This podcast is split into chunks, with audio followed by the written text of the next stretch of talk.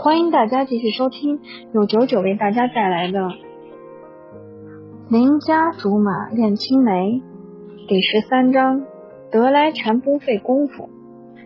杜小吕貂蝉从小就有洁癖，当时的表情简直比吃了屎还要难看，足足看着我愣了半天。清空库存之后可算是好受多了，连忙扯着他的衣服下摆，央求道：“这事儿千万别跟我爸妈说，要不以后就不能胡吃海喝了。”他不可理喻地说：“都成这样，你还想着吃？该不会是怕我揭穿你，才向我画破蛋的吧？”那时候的我已经知道羞愧两字怎么写，于是我万分羞愧地点了点头。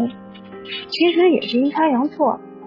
和他已经这么理解了，我只能把怪异思维发挥到底，这才是不小吕氏的警告。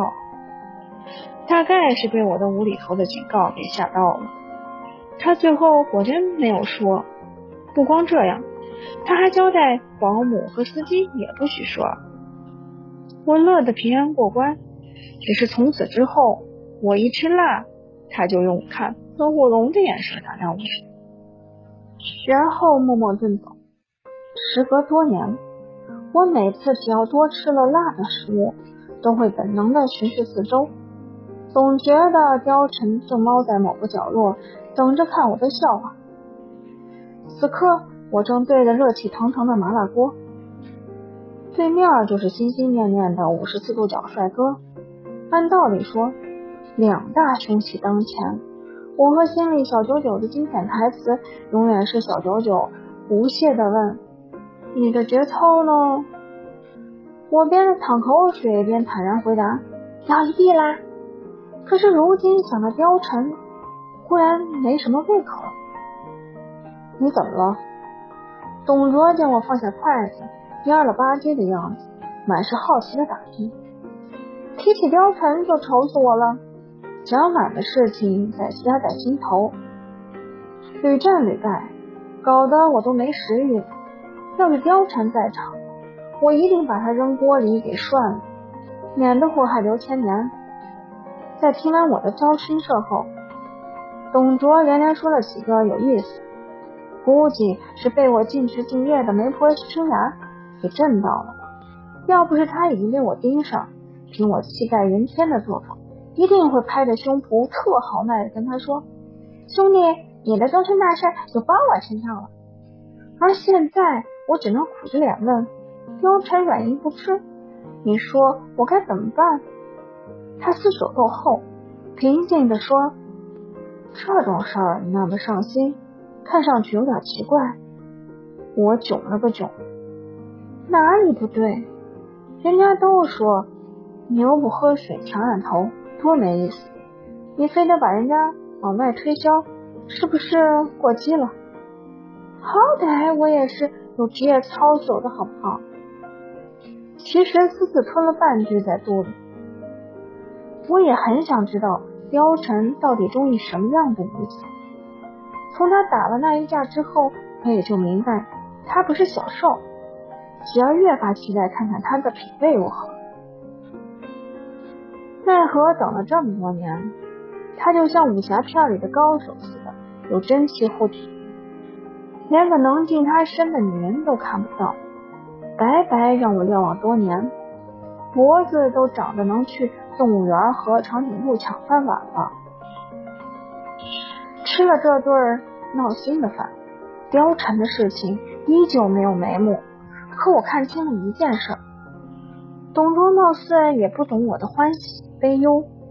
难道我天生怪异，以至于在滚滚红尘中竟然找不到一个臭味相投的人？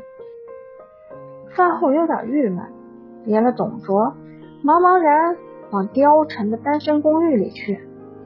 到了他家里才想起丢人，竟然把较劲儿这事给忘了。怪只怪之前一有事儿就喜欢跑这来避难，以至于养成了可怕的习惯。看来连福气都向习惯低头了。既来之则安之，先看看他冰箱里有什么。正翻着他就回来了，鉴于我经常不请自来，他也不感到惊奇。吃之人跨过蹲在地上的我，径直去房间换衣服去了。出来的时候早已不见了身上的正装，一副休闲的打扮很良家，险些让我忽视了他是个实力相当的对手，继续卖力奋斗在抢夺食物第一线。貂蝉在后面好整以暇地说：“你在演鼹鼠的故事？难道想从冰箱里打个屁回家？”用力白他一眼，他索性蹲下来凑在我耳边问：“那事儿你还生气呢？”见我不答话，他用肩膀顶了顶我的，我本能向边上挪了挪。他又蹭过来追问：“不是这么小气吧？在我印象里，你可是纯爷们来着，拿出你爷们的宽广心胸让我看看。”我挺起胸膛，脸不红心不跳地说：“看着我胸围没？A北也是有尊严的。”他的目光果真在我略显精简的胸前搜寻起来。久而久之后，他比我更不要脸的评价道：“对了，你今天怎么穿这条衣服？”好心提醒一句，这样只会显得胸更加平平无奇。哪里会？我据理力争。今天董卓看见了，不知道有多高兴。他挑眉问道：“你去见董卓了？不可以吗？”拿着挑选出来的东西正要起身，他一把摁住我的肩膀，逼得我重新蹲下。他又摆出生人勿近的嘴脸。说实话，他对外人向来如此，可对我还真是为数不多。心里不禁警觉起来，吞吞吐吐地问道：“你你要干干什么？”我胆小，别吓我。哼，他冷不丁地笑起来，一百八十度地转换了和颜悦色的脸，颇有兴趣地问：“对了，上次那个女的叫什么来着？”哪个女的？在脑子里飞速搜寻一遍，确切地问：“难道是蒋满？”对了，就是她。惊讶不已，简直没事找事，非要招惹我的郁闷点。他反应倒是很快，马上又问：“你就真的这么急着把我推给他？”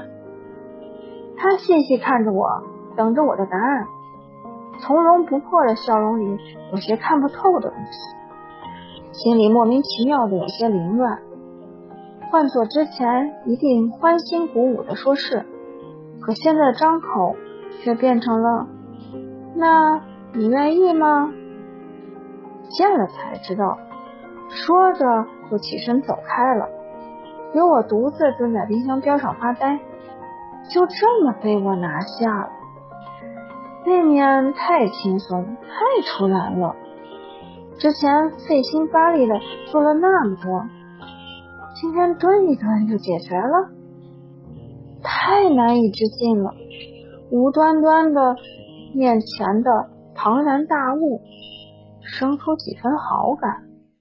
冰箱有神功，果然是个让人头脑冷静的好东西。